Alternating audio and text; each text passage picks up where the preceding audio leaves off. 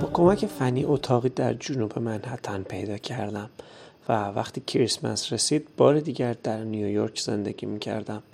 دوست نقاش او به مدت یک سال به ایتالیا می رفت و فنی او را قانع کرده بود که اتاق اضافیش را برای ماهی فقط پنجاه دلار به من اجاره بدهد. این نهایت کرایی بود که توان پرداختش را داشتم. اتاق در یک طرف راه رو قرار داشت و طرف دیگر آپارتمان زیر شیروانی او بود که افراد دیگری در آن سر می بردن.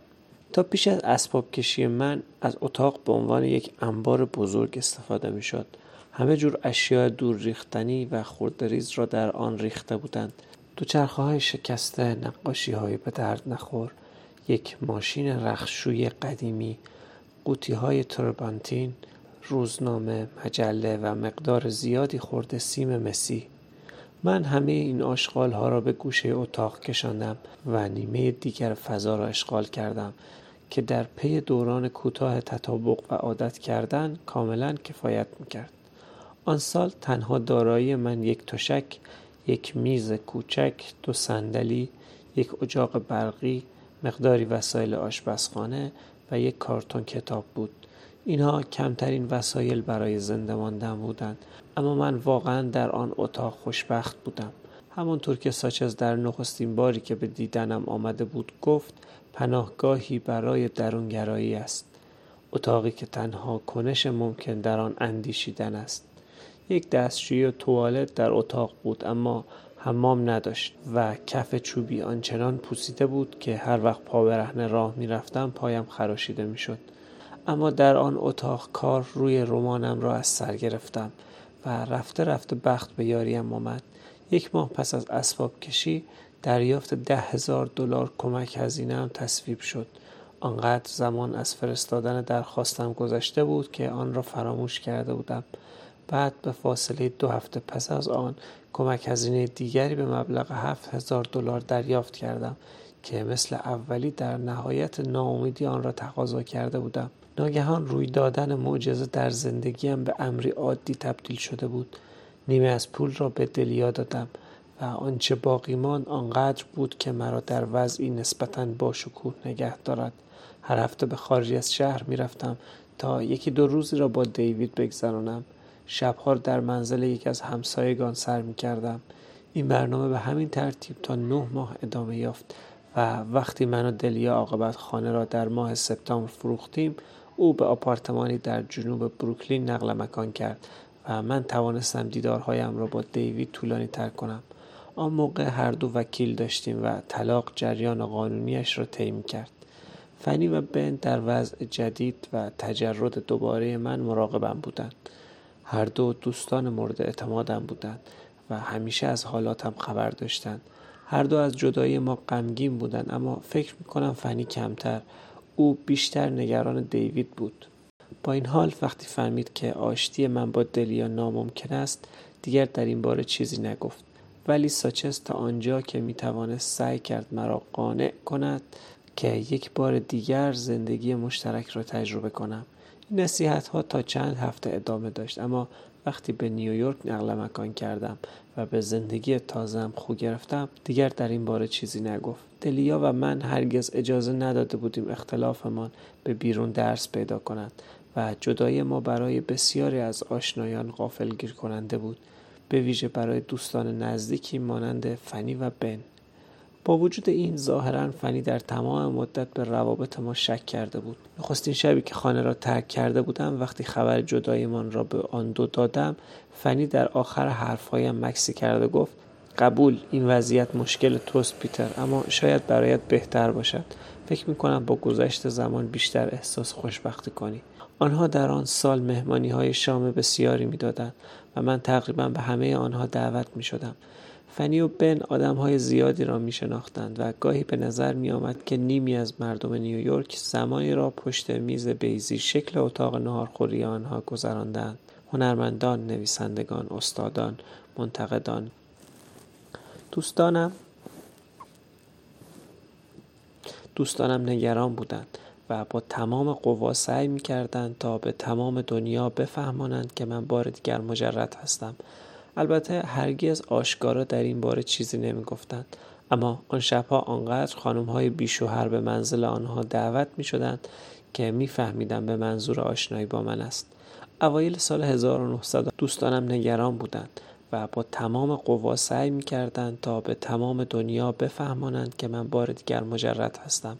البته هرگز آشکارا در این باره چیزی نمی گفتند اما آن شبها آنقدر خانم های بیشوهر به منزل آنها دعوت می شدند که میفهمیدم به منظور آشنایی با من است. اوایل سال 1979 سه چهار ماه پس از بازگشتم به نیویورک با کسی آشنا شدم که بعدا در مرگ ساچز نقش اصلی را داشت. ماریا ترنر در آن هنگام 27 یا 28 ساله بود.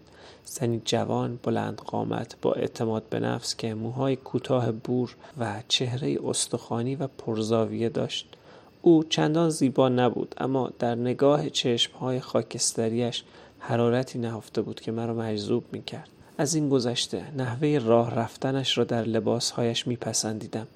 گونه ای زرافت هوسالود حالتی که گویی در گوشه از وجودش انبار شده بود و وقتی خودش را فراموش می کرد همچون پرتوهای ناگهانی و فتن انگیز ظاهر می شد مثلا وقتی پا را روی پا می انداخت و دامنش کنار می رفت یا طرزی که وقتی سیگارش را روشن می کردم دستم را لمس می کرد او دختری نبود که عمدن بخواهد آزار دهد یا تحریک کند. به نظرم دختر خوب بروژوا و خانواده داری آمد که در رفتارهای اجتماعی استاد بود اما در عین حال گویی دیگر آنها را باور نداشت.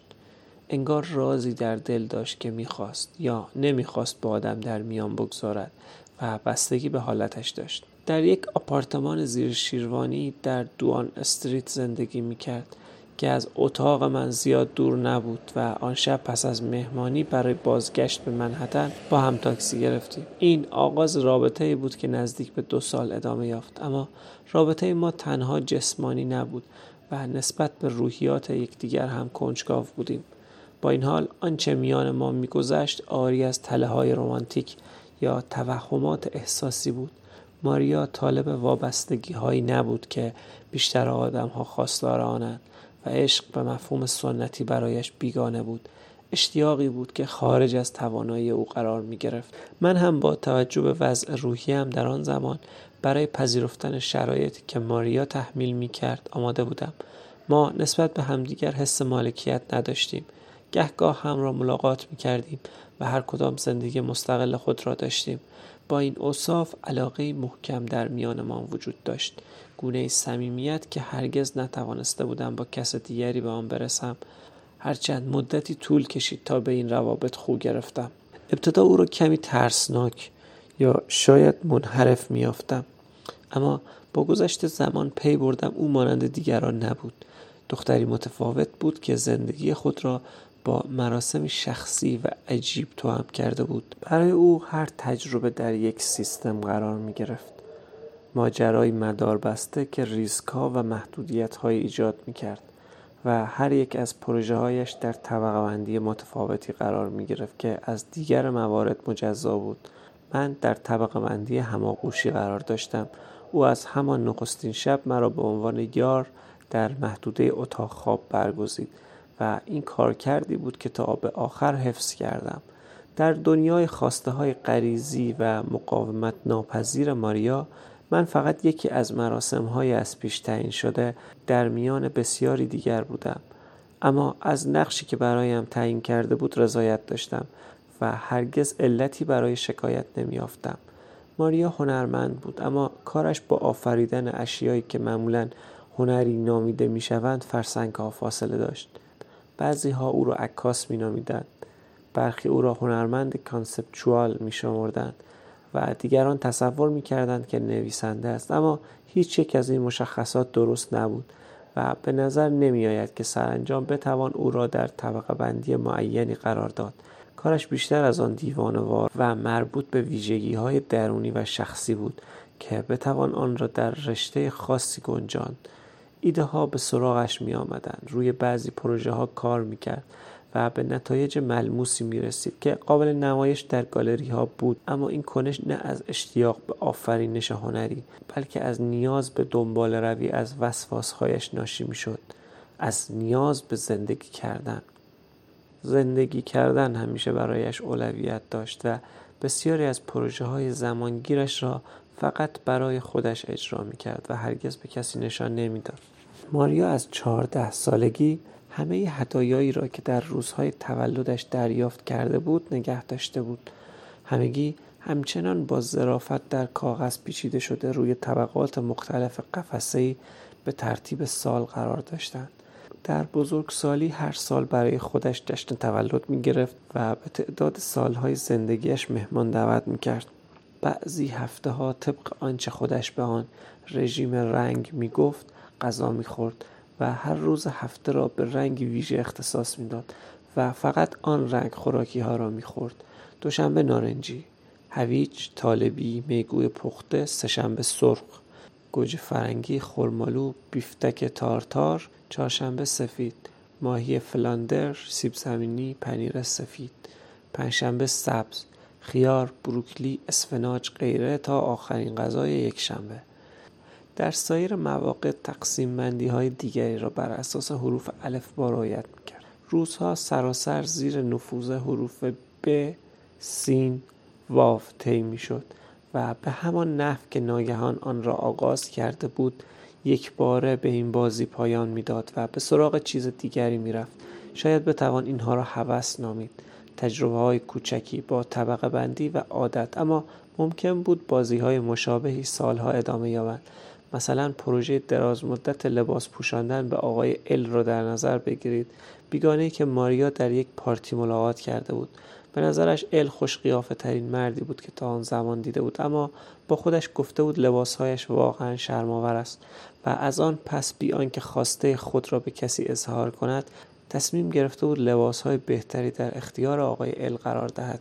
هر سال در کریسمس به صورت ناشناس هدیه‌ای برای او میفرستاد. یک کراوات یک پیراهن شیک یک بلوز و از آنجا که دوستان مشترکی داشتند گاهی وقتا با او برمیخورد و با لذت تمام دگرگونی ظاهریش را تماشا می‌کرد. در واقع آقای ال همیشه لباسهایی را که ماریا برایش میفرستاد میپوشید. او حتی در این مهمانی ها به سراغ ال می‌رفت و از لباسش تعریف می‌کرد. اما از آن بیشتر نمی‌گفت. ال هرگز نفهمید که فرستنده هدایای کریسمس ماریا بوده است.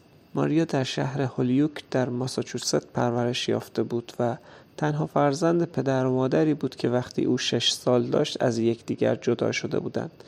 در پایان دبیرستان در سال 1970 به نیویورک رفته بود تا به دانشکده هنر برود و نقاش بشود. ولی پس از گذراندن یک ترم علاقش را از دست داده تحصیل را رها کرده بود ماریا پس از آن یک اتومبیل دوج استیشن دست دوم خریده و عازم سفر دور آمریکا شده بود در هر ایالت درست دو هفته می ماند.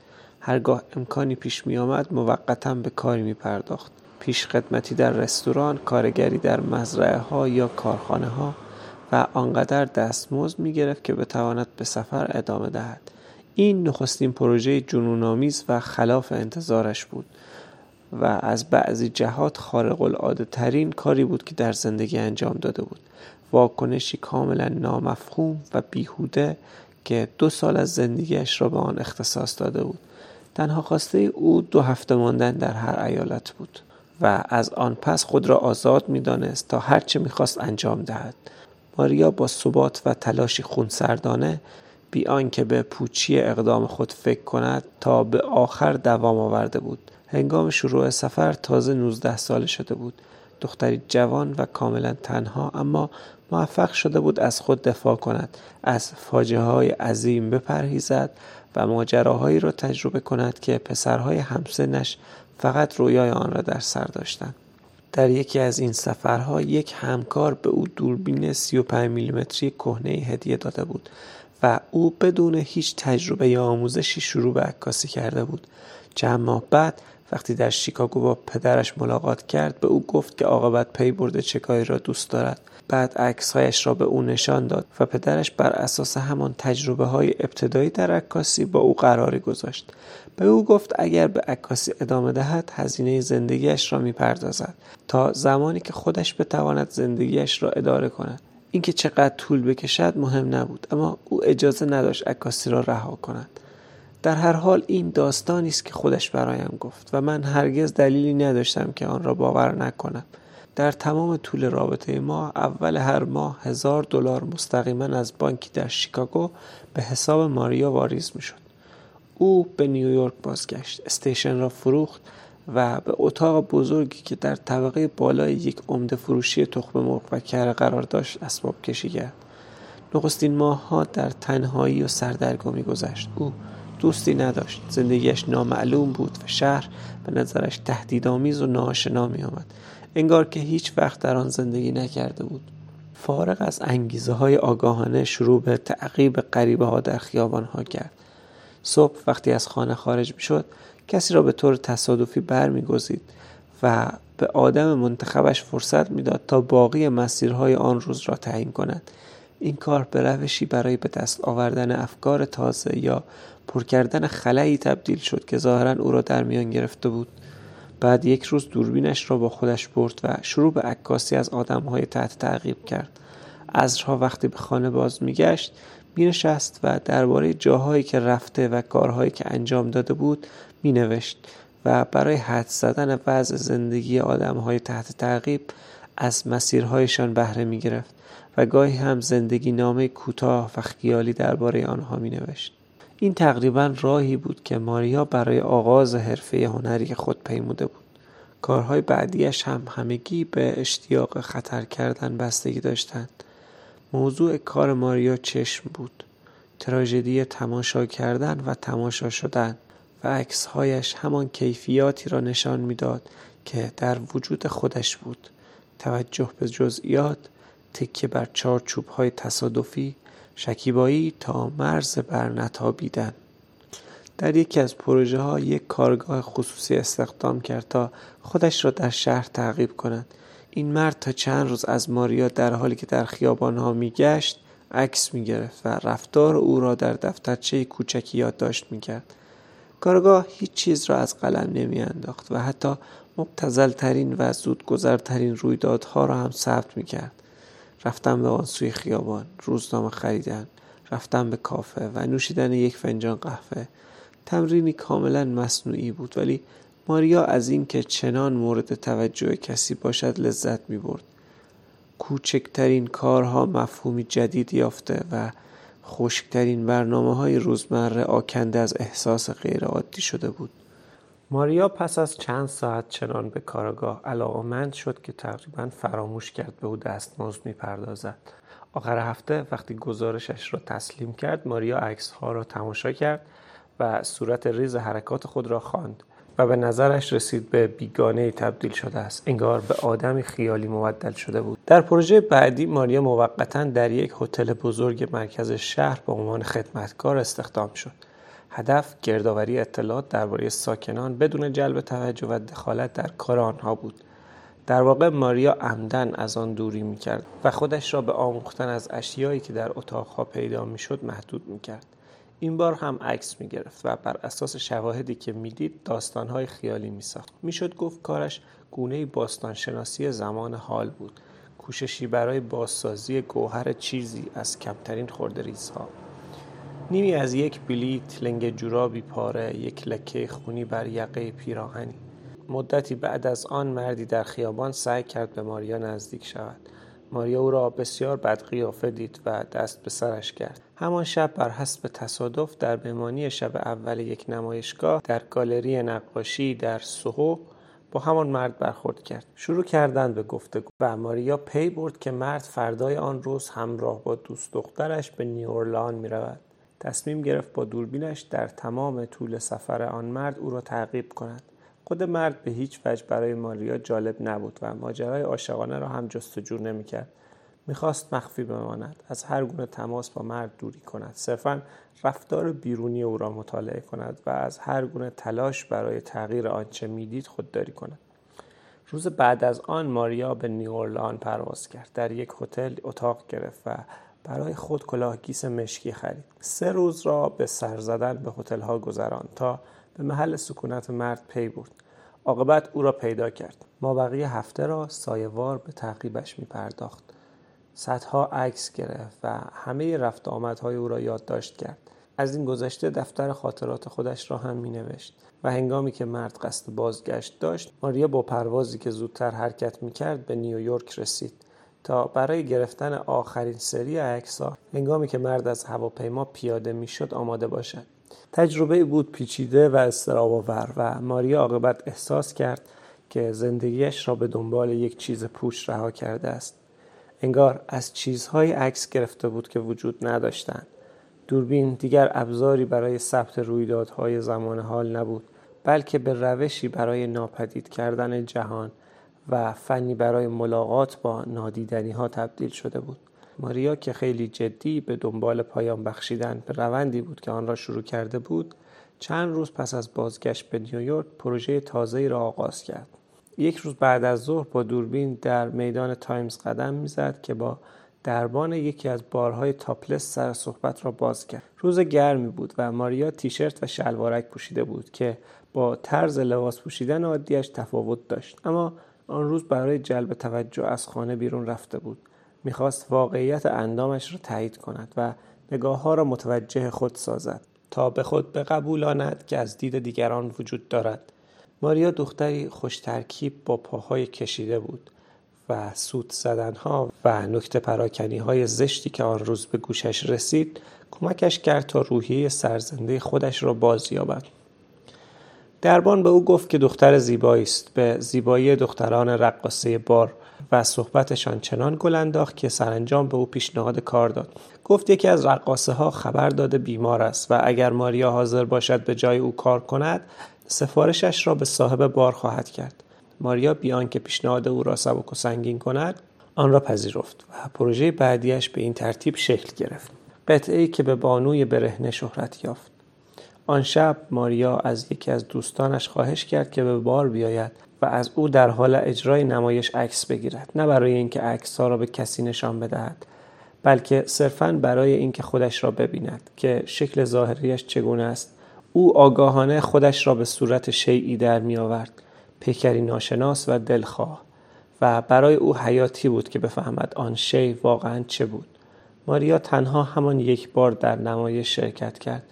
از ساعت هشت شب تا دو ساعت پس از نیمه شب در برنامه های 20 دقیقه‌ای در حالی که پرتوهای رنگارنگ اندامش را زینت میبخشید با تمام وجود رقصید. با کفش های پاشنه بلند و موسیقی بلند راکن رول بدن را می جنباند و نگاه های خیره هزار را تماشا می کرد و مثل باقی کارهایش ماریا این بار هم استعداد نشان داد. تا آنجا که می‌دانم او تنها یک بار از مرز اعتدال گذشت. این واقع در بهار 1976 روی داد و تاثیر نهایی اشتباه او فاجعه آمیز بود. دست کم دو نفر جان باختند و با اینکه برای وقوع آن ماجرا سالها وقت لازم بود ارتباط آن با گذشته اجتناب ناپذیر بود. ماریا رابط میان ساچز و لیلیان استرن بود و اگر عادت نداشت به شکل‌های مختلف مشکل بسازد لیلیان استرن هرگز وارد جریان نمی‌شد. پس از اینکه در سال 1979 ماریا به آپارتمان ساچز رفت دیدار ساچز با لیلیان استرن هم امکان پذیر شد. پیش از این ملاقات چند اتفاق پیش بینی ناپذیر سر راهشان قرار گرفت اما همگی به ماریا وابسته بود. مدتها پیش از آشنایی با ما یک روز که از خانه بیرون رفته بود تا برای دوربین عکاسیش فیلم بخرد دفتر تلفن سیاه کوچکی را در خیابان پیدا کرد و آن را برداشت. همان حادثه آغاز همه ماجراها بود. ماریا دفترچه را باز کرد و شیطان به پرواز درآمد. مصیبت خشونت جنجال و مرگ نازل شد.